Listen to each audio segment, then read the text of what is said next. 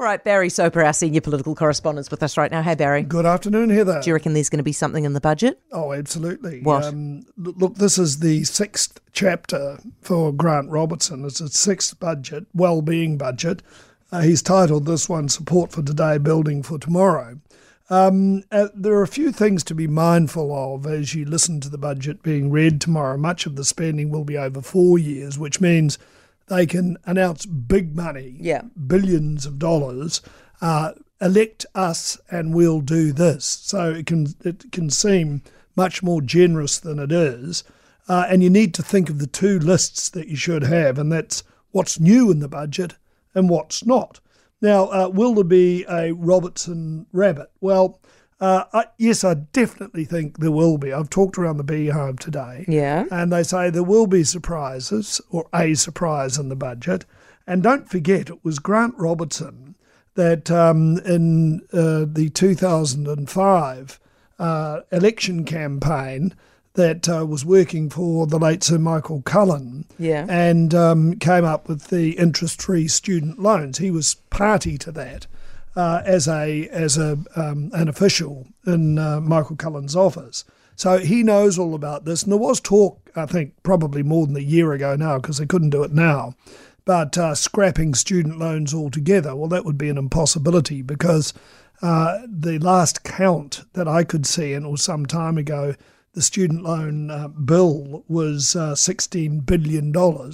So they're not going to go, going to come out and say we'll scrap those. Tell you what, it almost well it did it for Clark in 2005 because I had a person working in my office, um, and uh, he had rather a large student loan and uh, said to me, "Well, I've got my vote." Same And- with me. well, absolutely, and and there were a lot of people like that. So, um, you know that that was one rabbit that Grant Robertson Yeah. has seen, and this man knows about rabbits. He knows they're uh, maybe on a hiding to nothing come this election, and he knows that he's got to appeal to a certain sector. Now, you know the health, education, and what have you, they'll be all in there. Uh, it's a cost of living budget, Yeah. so there'll be, I, I would imagine, a lot in terms of uh, working for families and that sort of thing. Do you think that's what it is? Well, working for families um, depends on how they do it, because uh, to most people, work, people working for families doesn't mean a hell of a lot. It's not a big surprise. No, but because if they've you always are- fed into that. But Barry, if you are a family receiving working for families and you're struggling to because your mortgage has gone up and you can't put food on the table, that is the fastest way to get money into your pocket. Oh, it is. And, you know, I hate to go back to it, but Muldoon used to say, put money in their Yep. pocket coming into an election and you'll win the election. No, And but so see, but- they'll be thinking of things along those lines. This isn't an election winner, right? This is just to stop the stop the rot because nobody votes for them at the next election based on what they do in this budget, Well, no, that's not necessarily the case. unless because- there's a promise. Yes, you've got to remember that Yes. uh, what they may announce tomorrow is something that'll take place. Elect us, and it will take place. Don't elect us, and you're not going to You get it. You can't do that, Barry, because then you're making people wait for five months for help when they're struggling right now. It's got to be something that happens the- right oh now. no, there will be certainly cost of living, And but there'll be something bigger than you that as when well. you talked around, was it surprise or surprises? uh, surprise, I think, Just the one big yes, one. I think so. Goody. Yeah, so um, you know, um, I, I I would think expect to be surprised by. Yeah, I agree with budget, you actually. So Biden's not going to Pacific anymore, but does that mean that Chippy's going to pull out?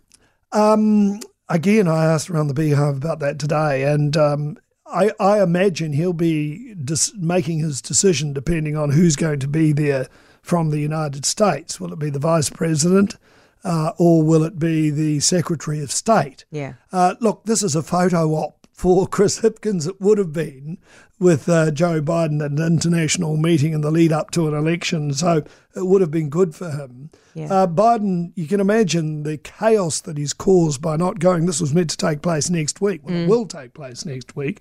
Uh, he's not going to Australia either. And uh, so much for the Americans' drive into the Pacific.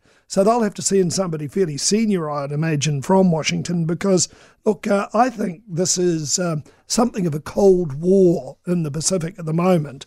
Uh, Americans are open, opening embassies all over the place now in the Pacific. So they've, uh, after Donald Trump, have seen the value of the Pacific.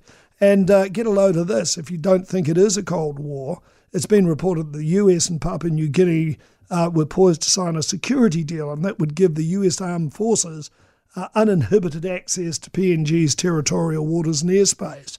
Now, that's big deal. Yeah. And I know China's got a lot of foothold in the Pacific now as well, but do we really want it playing out in our backyard? No, not really. Hey, very quickly, what's the most interesting thing that the parliamentarians own?